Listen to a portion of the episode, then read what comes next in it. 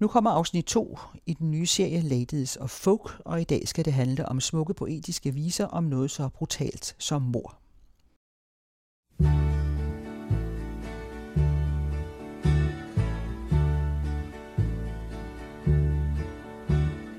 I got a gal in Cedar Town, Georgia. I used to have to walk nearly 3 miles to court her. Hun er en fattig pige fra Cedar Town i Georgia. Hendes far forpagter og dyrker andres jord, men det med pengene gør ikke noget. Han går gerne næsten 3 mil for at kunne tilsere hende. De gifter sig og flytter til New Orleans, hvor de køber et lille hus i French Quarter. Han tjener penge ved at laste dampfærger. Hun er mest derhjemme.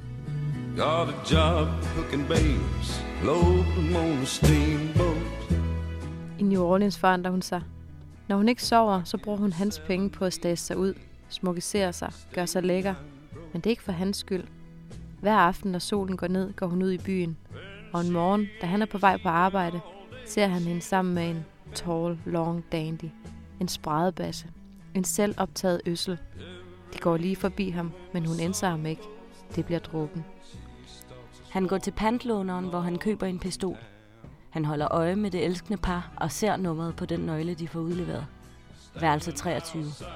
Og så beslutter han sig for at sætte sin utro hustru på et tog hjem til Georgia samme aften i en kiste. Tonight I'll put her on a train for Georgia. Gonna be a lot of kinfolk squalling and grieving, 'cause that Cedar Town gal ain't breathing. Sangen Cedar Town, Georgia udkom på Waylon Jennings album med samme navn i 1971, og den skrev sig ind i en lang tradition af sange med et helt specifikt tema: mor. So I poison that dear little girl on the banks below. I drew a saber through her. It was a bloody night. Den undergenre i folk- og countrymusik hedder Murder Ballads. Og det er lige præcis, hvad ordene beskriver. Ballader om mor. Det er smukke, poetiske viser om mænd, der slår deres utro hustruer ihjel. Mænd, der dræber de unge piger, de sætter bragt i uføre. Kvinder, der dræber deres voldelige drukkenbold af en mand. Mænd, der slår prostituerede ihjel. Eller søstre, der dræber deres søstre på grund af jalousi. Men hvorfor skriver man overhovedet sange om mor? Hvor stammer den tradition fra? Hvad brugte man sangene til, da de opstod? Er det bestemte typer af mord, der bliver beskrevet? Og hvorfor er det stadig relevant at skrive sange om mord i det hele taget? Det dykker vi ned i den her episode.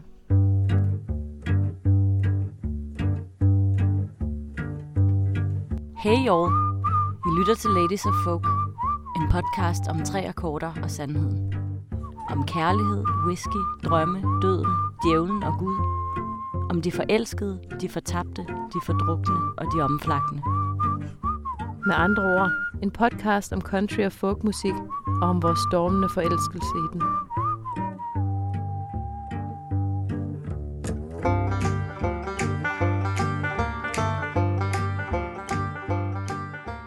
Nå, Murder Ballads, Christina. Kan du huske første gang, du selv stiftede bekendtskab med Murder Ballads? Jeg anede faktisk ikke, det var en Murder Ballad, og at det overhovedet var et begreb. Men jeg var dybt fascineret af sangen Where the Wild Roses Grow med Nick Cave og Kylie Minogue, da den kom frem i midten af 90'erne.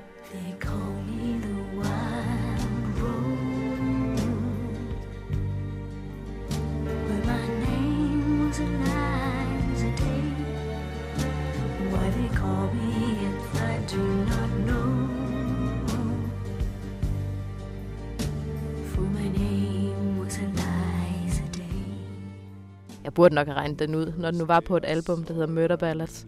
Men dengang gik jeg mest op i hits. Jeg kunne ikke helt sætte en finger på, hvorfor jeg blev nødt til at høre den hele tiden. Men en af grundene var, at jeg ikke kunne få ind i mit hoved, at de rent faktisk sang om et mord. Jeg synes, den var blændende smuk, og samtidig så morbid og sært tiltrækkende på en eller anden måde. Det er vel noget af det samme, der sker, når man sætter farten lidt ned på motorvejen, når man kører forbi en ulykke. Eller klikker på artikler på nettet, som man godt ved, man ikke har godt af at læse. Døden og ondskaben er fascinerende på en eller anden måde. Så lad os se lidt på, hvad en murder ballad er. En murder ballad skal handle om et mord, så langt så godt. Men hvor meget skal der være med om det mord? En af de nok mest kendte linjer i en country-sang er de her. But I shot a man in Reno, just to watch him die. Karakteren skyder en mand i Reno, bare for at se ham dø. Det er et mord, men er det en murder ballad? Det er det faktisk ikke. Vi har nemlig snakket med en ekspert i murder ballads, og de findes faktisk, tro det eller ej. I London sidder Paul Slade. Han er journalist. Han har skrevet for alle de store aviser. Men on the side har han den her fascination af murder ballads. Det startede for ham som en passioneret hobby, men det greb om sig. Og i 2015 udgav han bogen Unprepared to Die.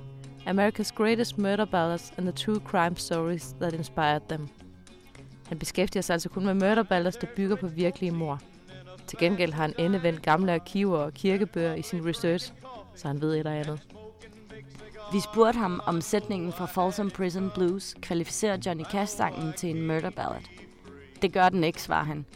En forudsætning for en rigtig murder ballad er, at hele sangen handler om et bestemt mord. Det er ikke nok bare at nævne mordet blandt andre ting, der sker i sangen.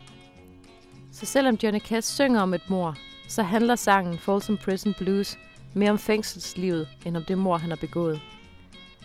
Et andet kriterie for, at en sang er en murder ballad, er formen. Altså at det skal være en ballade. Ballader kan spores tilbage til middelalderens Frankrig og chanson balladie, altså som i ballet, dansesangen, der fortalte en historie. På et tidspunkt er dansen røget ud af konceptet, men ballader fortsatte med at være sange skrevet på vers, som fokuserede på at fortælle en helt specifik historie med præcise beskrivelser og en kronologisk handling.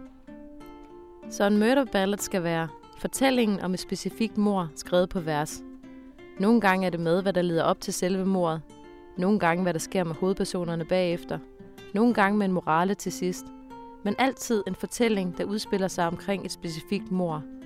Mordet er nogle gange fiktivt. Andre gange har det fundet sted i virkeligheden. Okay, lad os se lidt på, hvor de stammer fra. Oprindeligt har murder ballads deres rødder i Europa, navnligt England, Skotland og Irland. Og Danmark er også impliceret, men det kommer vi til senere. En af de murder ballads, der med størst præcision kan spores tilbage i tiden, er den amerikanske sang Knoxville Girl.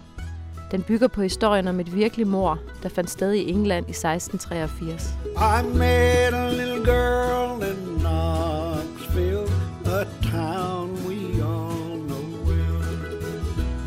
And every Sunday evening out in her home I dwell. En af vores yndlingsudgaver af Knoxville Girl er indspillet af Charlie Louvin i 2007, da han var 79 år gammel.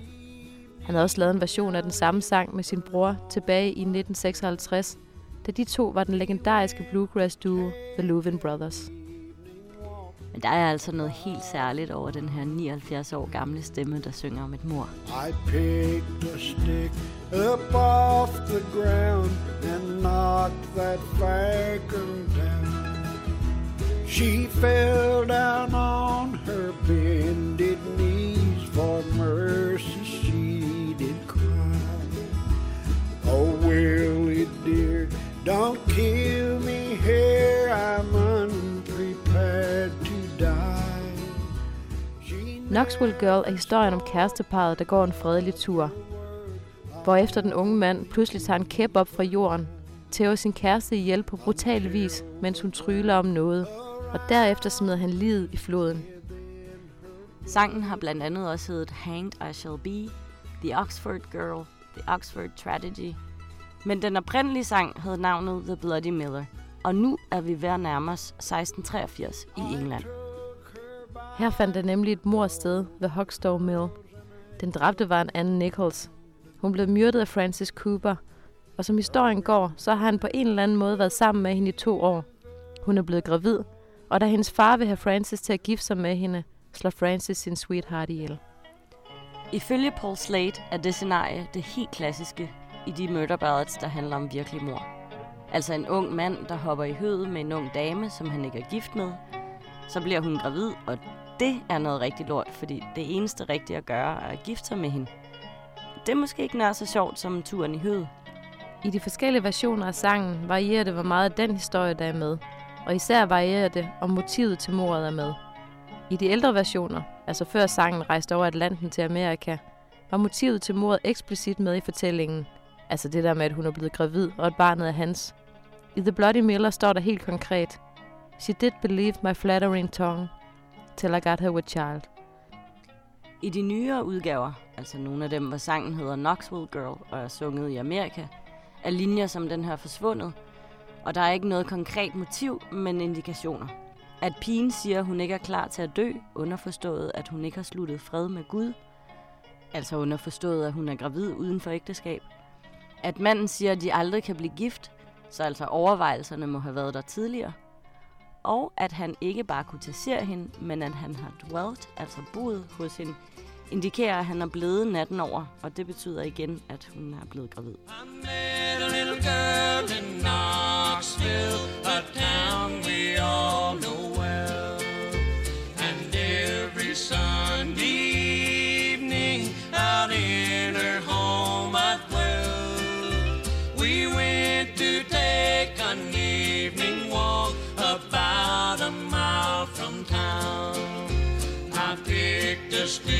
Up off the ground and knocked that fire girl down. She fell down on her bended knees, for mercy she did cry. Oh, Willie dear, don't kill me here, I'm unprepared to die. She never spoke another word, I only beat her more.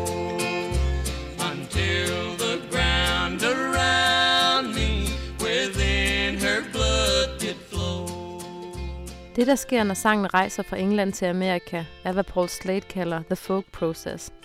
Mange af detaljerne i de engelske sange gav simpelthen ikke mening for de små, fattige landmænd i Amerika.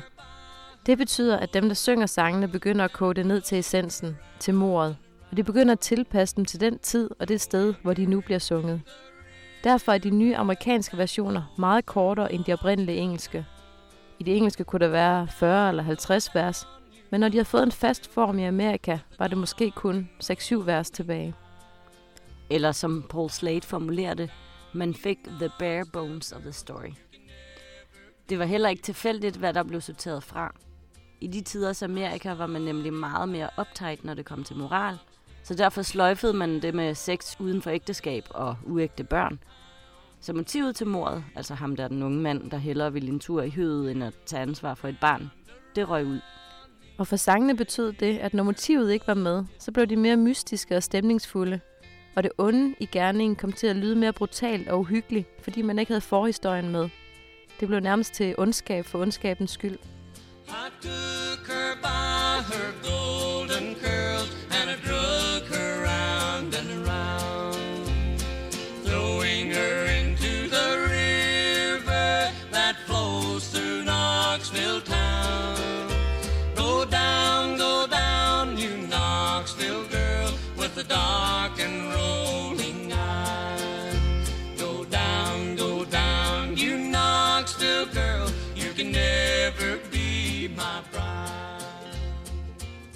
En anden ting, der nogle gange er med, og andre gange ikke er med i Murder Ballads, er, hvorvidt morderen får sin straf.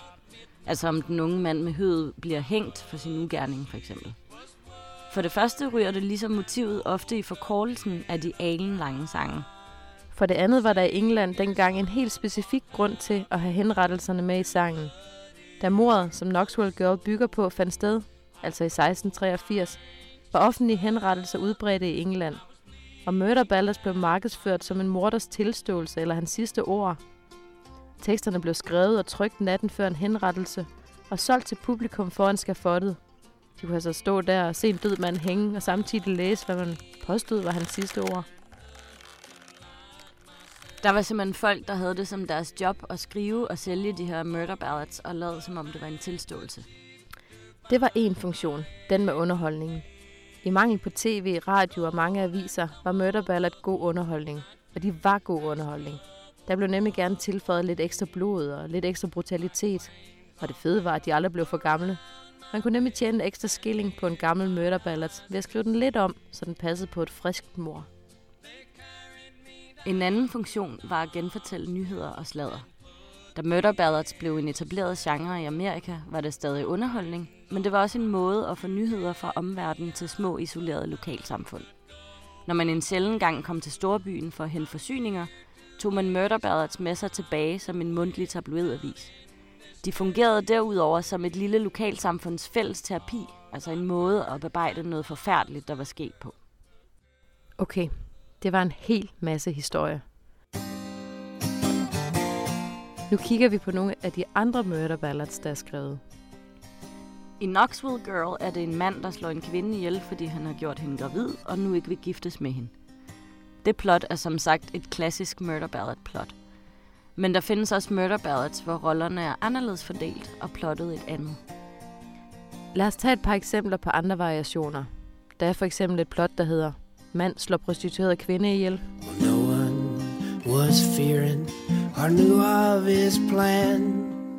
The miner Lee McGovern lived in the highland, where he stayed up each night for near a year, and he'd whisper it softly so no one would hear. Molly Rose, I'm coming for you, and I'll kill anybody that don't want me to. I sangen Molly Rose fra 2015 synger Willie T. Taylor fra Californien om den prostituerede kvinde Molly Rose, der møder sit endeligt, da minearbejderen Lee McGovern dræber hende med en kniv. Der er en forhistorie. Molly Rose er nemlig en prostitueret af den der slags, man bliver nødt til at komme tilbage til. Og ja, Lee McGovern har også, ud over sin kniv og 2 pistoler, et blødende hjerte. Året forinden har der været en episode, hvor Molly Rose næsten dræbte ham, men han overlevede, og nu er han tilbage for at gøre det af med sin store kærlighed og sin forbandelse. Det er en blodig affære. Lee McGovern dræber alle andre på bordellet. Han bliver selv skudt 6 gange, indtil der til sidst kun er de 2 tilbage, og han hvisker i hendes ører, før han dræber hende. Molly Rose, well, I've come for you and I killed anybody that didn't want me to. The blood made an ocean, now it's time we set sail, Molly Rose. My darling, welcome to hell.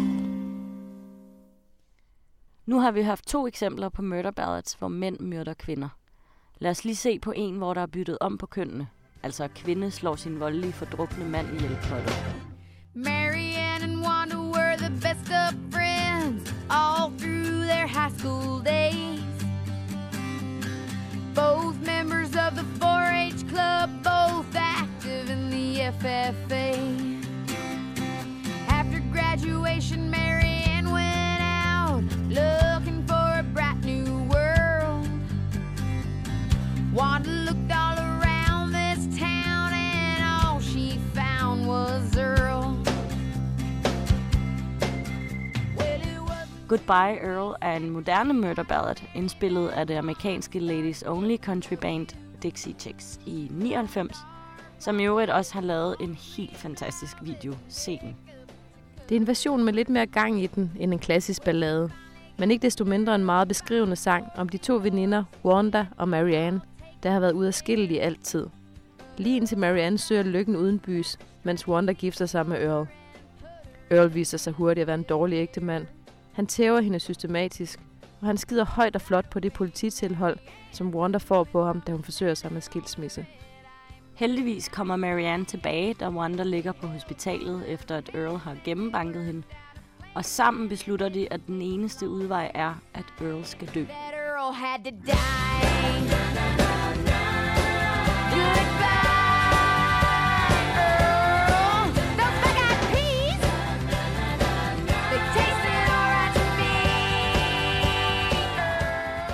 De vælger en rimelig afdæmpet mormetode, nemlig forgiftede bønner. Men der er stadig et mor og et lig, som veninderne ruller ind i præsending, propper i bagagerummet og skaffer sig af med et sted ude i naturen, hvor de alligevel holder piknik. Her er både den nagende samvittighed og lovens lange arm fraværende. Tiden går, og det viser sig, at Earl er a missing person who nobody missed at all. De to veninder køber et lille stykke land, de lever det søde liv, og de har absolut ingen problemer med at sove om natten. 'Cause Earl had to die.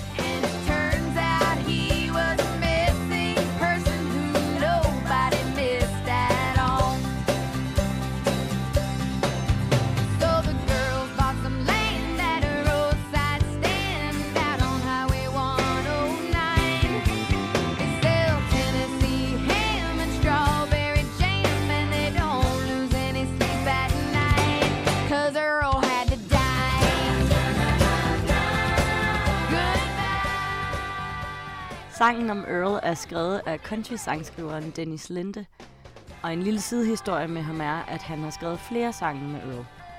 Faktisk var Goodbye Earl simpelthen Dennis Lindes forsøg på at slippe af med karakteren Earl, der sjældent havde stort held med kærligheden.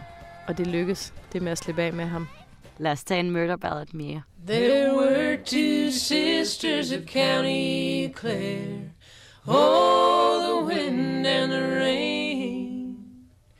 One was dark and the other was fair, oh, the dreadful wind and rain.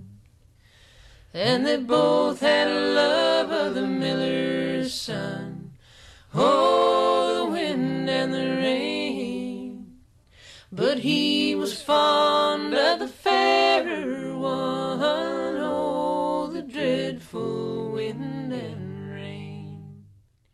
Sangen Wind and Rain, sunget af Gillian Welch og David Rawlings på soundtracket til filmen Songcatcher fra 2001, er i tæt familie med den gamle murder ballad Trois Sisters, eller The Two Sisters. Her er plottet søster slår søster ihjel i jalousi. I den her udgave handler historien om to søstre, der er forelskede i den samme mand. Lillesøsteren er den smukkeste, og det er også hende, deres udkårne er forelskede i. Så for at få sin elskede for sig selv, skubber storesøsteren lillesøsteren i vandet. Lillesøsteren drukner, og liget ender i dammen hos en møller. En violinspiller kommer forbi, finder liget af den stakkels pige, og fremstiller en violin af hendes knogler og hendes gyldne hår. Men violinen kan kun spille den samme sørgelige sang. He made a fiddle, fiddle of her breastbone, cried, oh, the dreadful wind and rain. But the only tune that the fiddle would play was, oh, the wind and the rain. Balladen er en klassiker og kan dateres tilbage til 1656 i England. I nogle af de tidligere versioner sker der ting med livet, der er endnu mere syret. Livet bliver her lavet til en harpe, der selv kan spille. Harpen havner til den morderiske søsters bryllup, hvor hun er på vej til alters for at gifte sig med den mand, som hun har slået ihjel for. Og derfra går det ned ad bakke. Harpen afslører forbrydelsen. Mordersken ender med at bryde sammen, bliver afsløret og dømt til døden. Variationer af den murder ballad findes i blandt andet Skotland, Polen, Ungarn, Island og Skandinavien, deriblandt Danmark. I Danmark har den haft titlen Den talende strengeleg, og i den sker der følgende, efter at harpen dukker op til brylluppet. Så spillede de for det første om bruden, der druknede sin søster. Så spillede de for det andet, om brudens søster var flyttet til lande. Så spillede de for det tredje, ja, der begyndte bruden at græde. Om søndagen sad hun på brudebænk, om mandagen lag hun i jern var spændt. Om tirsdagen lag hun på retterbænk. Og mundsdagen lag hun på bålet, var brændt. I Danmark er sangen nedskrevet i 1847. Historien foregår efter sigende ved Skelskør, hvor den er blevet sunget af husmandskonen Myseellen i Magleby Sogns fattighus. Skal man holde fast i den danske forbindelse, har bandet Sorten Muld, der blander skandinavisk folkemusik og elektronisk musik, indspillet en moderne udgave af De to søstre i 1996. Og et andet eksempel på en nutidig udgave er Tom Waits' Two Sisters fra 2006. Udover forskellige plot, kan der også være forskellige synsvinkler i en murder ballad. Nogle gange bliver der sunget fra offerets synsvinkel, andre gange fra morderens. Og så er der dem, som Nick Caves Where the Wild Roses Grow, som vi talte om tidligere. Den skifter mellem morderen og offerets synsvinkel fra vers til vers. Og ja, vi ved godt, at Nick Cave ikke er en rendyrket folk- og countrymusiker. Men når man har lavet et helt album udelukkende med Murder Ballads, og Knoxville Girl er i øvrigt også med på det album, så skal man nævnes her. Nick Cave synger duet med Kylie Minogue. De lægger stemmer til en mand uden navn og en kvinde, der engang hed Eliza Day, men nu bliver kaldt The Wild Rose. De to skiftes til at fortælle, hvordan de hver især har oplevet deres 3 dage lange kærlighedsforhold. Manden er tilsyneladende stormende forelsket fra første blik, og synes hun er den smukkeste kvinde, han nogensinde har set. From the first day I saw her, I knew she was the one. She stared in my eyes and smiled. For her lips were the color of the roses that grew down the river, all bloody and wild. Men allerede fra starten lyder hans beskrivelse af hendes læber ildevarslende. De har samme farve som de vilde roser, der gror ned ved floden. Blodige og vilde, siger han. På anden dagen forfører han hende. Han bliver hendes første elsker og begynder at fortælle om de smukke, vilde roser nede ved floden, som han gerne vil have hende med ned og se. På 3. dagen går de ned til floden, ser på roserne og kysser, og så sker det grusomme. On the third day he took me to the river. He showed me the roses and we kissed. And the last thing I heard was a muttered word. He knelt above me with a rock in his fist. On the last day I took her where the wild roses grow. She lay on the bank, the wind lied as a thief, and I kissed her goodbye. Said all beauty must die, and I leant down and planted a rose between her teeth. Han myrder hende altså med en sten, kysser hende farvel med ordene All beauty must die, og planter en rose mellem hendes tænder. Eliza Day har altså hele tiden sunget sin del af duetten fra det hensides. Nu har vi efterhånden fået defineret, hvad Murder Ballads er og hvor de stammer fra. Men én ting mangler vi stadig at få afklaret. Hvorfor i alverden skriver man stadig ballader om mord i dag?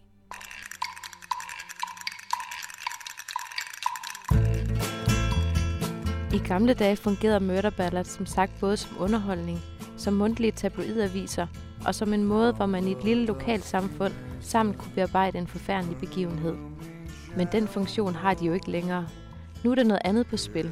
Noget universelt, der gælder for alle mennesker til alle tider, mener Paul Slade.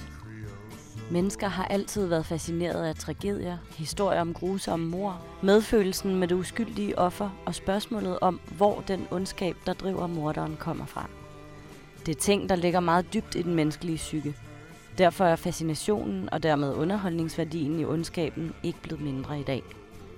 Og Murder Ballads er i princippet ikke anderledes end andre former for underholdning. Når vi nu gladeligt ser film, der fortæller om forbrydelser, og når vi de senere år ligefrem har oplevet en bølge af begejstring for true crimes-genren, hvorfor så ikke sange om mord?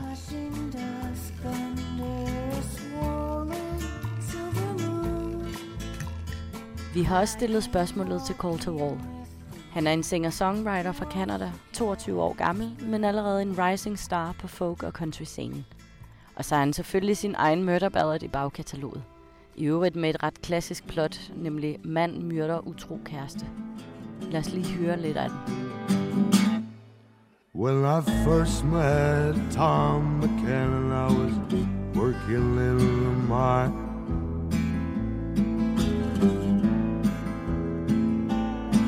He said he had himself a dark-haired daughter with long green eyes.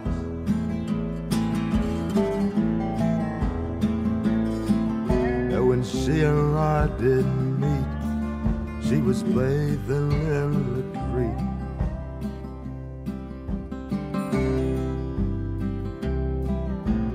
Prettiest girl in the whole damn holler, that ain't no lie.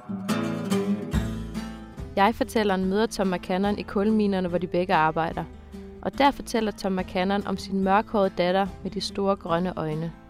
Da fortælleren endelig møder hende, er det en dag nede ved bækken, hvor hun bader. Hun er uden tvivl den smukkeste pige i miles omkreds. For hende opgiver han sin omflakkende tilværelse. Han får et fast job, og hver dag lægger han en fjerdedel af sin løn til side, så han kan købe en diamantring til sin elskede Kate McCannon og fri til hende. En dag, da han kommer hjem, er hun der ikke. Så han går ned til den bæk, hvor de mødtes for første gang for at lede efter hende. Og det er også der, han finder hende, men hun er sammen med en anden. Så han slår hende ihjel.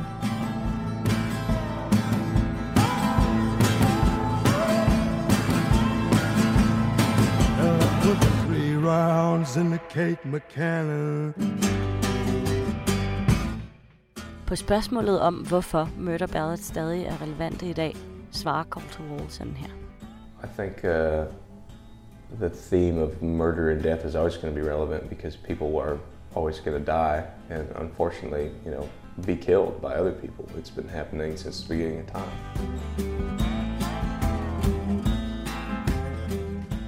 Because those are just universal themes that are always going to be around in storytelling and in any narrative, you know. Whether it's, you know, some blockbuster movie or whether it's a Shakespearean play or whether it's a folk song, you know, those are just things that are constant in every culture in human stories, you know. Døden er altså et eviggyldigt tema, netop fordi døden altid er til stede side om side med det levede liv, og deri desværre også mor. Men selvom død og mor er en del af livet, behøver man jo ikke nødvendigvis at synge om det. Og det har Colter Wall der også måtte høre for. Today's day and age, you know, there's a lot of people that feel like that's just not something that should be around anymore. And I understand that, of course. But I don't think writing a murder ballad is the same as condoning murder. Nogle har endda beskyldt ham for at være en voldelig person, fordi han synger om mord. Andre har anklaget ham for at være sexistisk, fordi det i hans sang er en mand, der slår en kvinde ihjel. Uanset holdningen er Kate McCannon en sang, der fremkalder stærke reaktioner, når Colter Wall synger den på scenen, har han bemærket.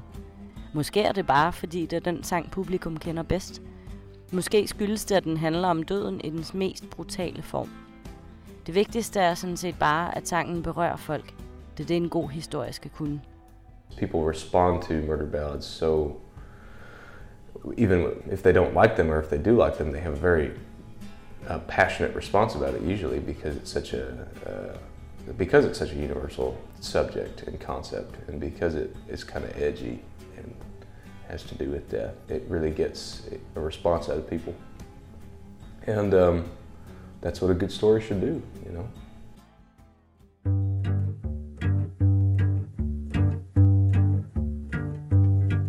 Det var næsten alt for i dag. Tak til jer, der lyttede. Hvis I har kommentarer, spørgsmål eller emner, vi skal tage op, så tøv ikke med at skrive til os på ladiesoffolk@gmail.com. I kan også finde os på Facebook under Ladies of Folk. Der kan I høre om nogle af de darlings, vi har slået ihjel undervejs. Denne podcastserie er produceret i samarbejde med Den Anden Radio og Tønder Festival. Næste afsnit handler om folk- og countrymusikkens frie sjæle. Om vagabunder, eller hobos, som de kaldes. Om fattigdom, udlængsel og jernbaner. Vi krydser Amerika med damplokomotiver og godstog, og tager jer med til The Jungle, hvor hobos serverer mulligan stew og røverhistorier. Og frem for alt møder vi vagabundernes konge, Steam Train Murray, the last of the Hobo Kings. Hvis I ikke har fået nok af Murder Ballads, kan I finde musikken fra det her afsnit på vores playliste på Spotify, Ladies of Folk Murder Ballads. Nå, nogen skal jo have det sidste musikalske ord. Og den her gang bliver det jo, desværre, nødt til at komme fra en morder. Så nu giver vi ordet til manden, der myrdede Kate McCannon. Raven is a wicked bird. His wings are black as sin.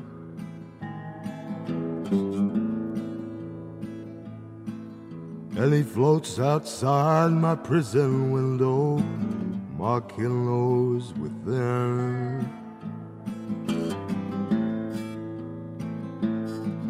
And he sings to me real low, it's hell to where you go.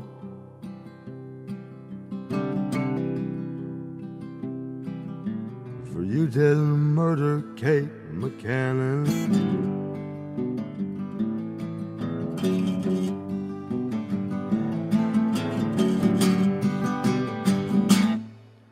When I first met Tom McCann, I was working in the mine.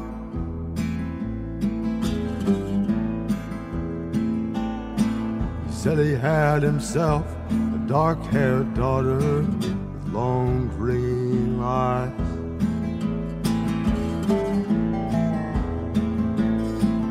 And when she and I did meet, she was bathing in the creek.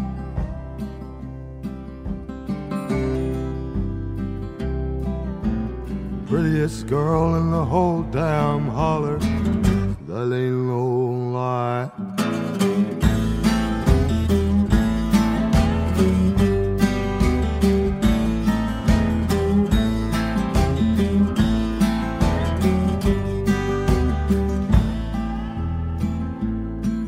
So I went a courtin' Kate McCannon.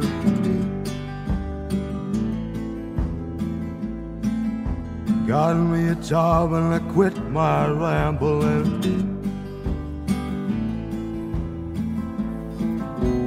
And every day I'd say a quarter of my pay.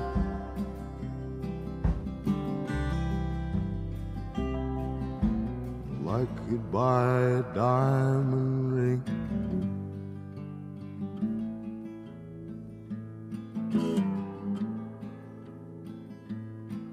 Lord, and one day I come home to find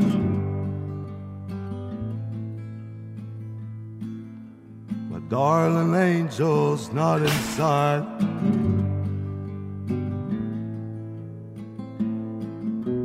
So I made for the creek where she and I did.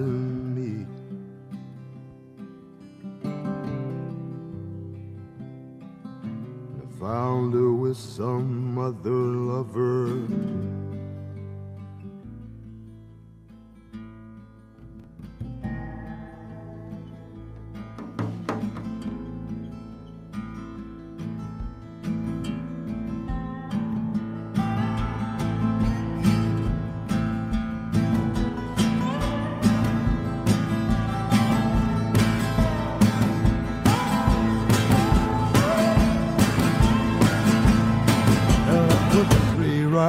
In the Kate McCannon.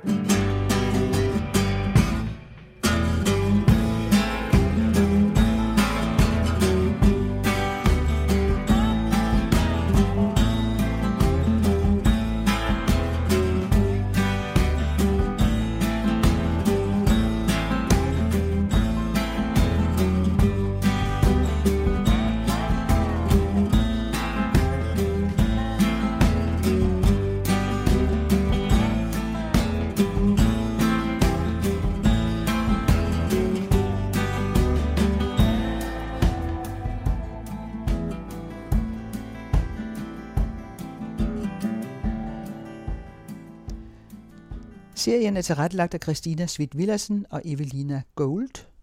Teknik Jytte Nordholt.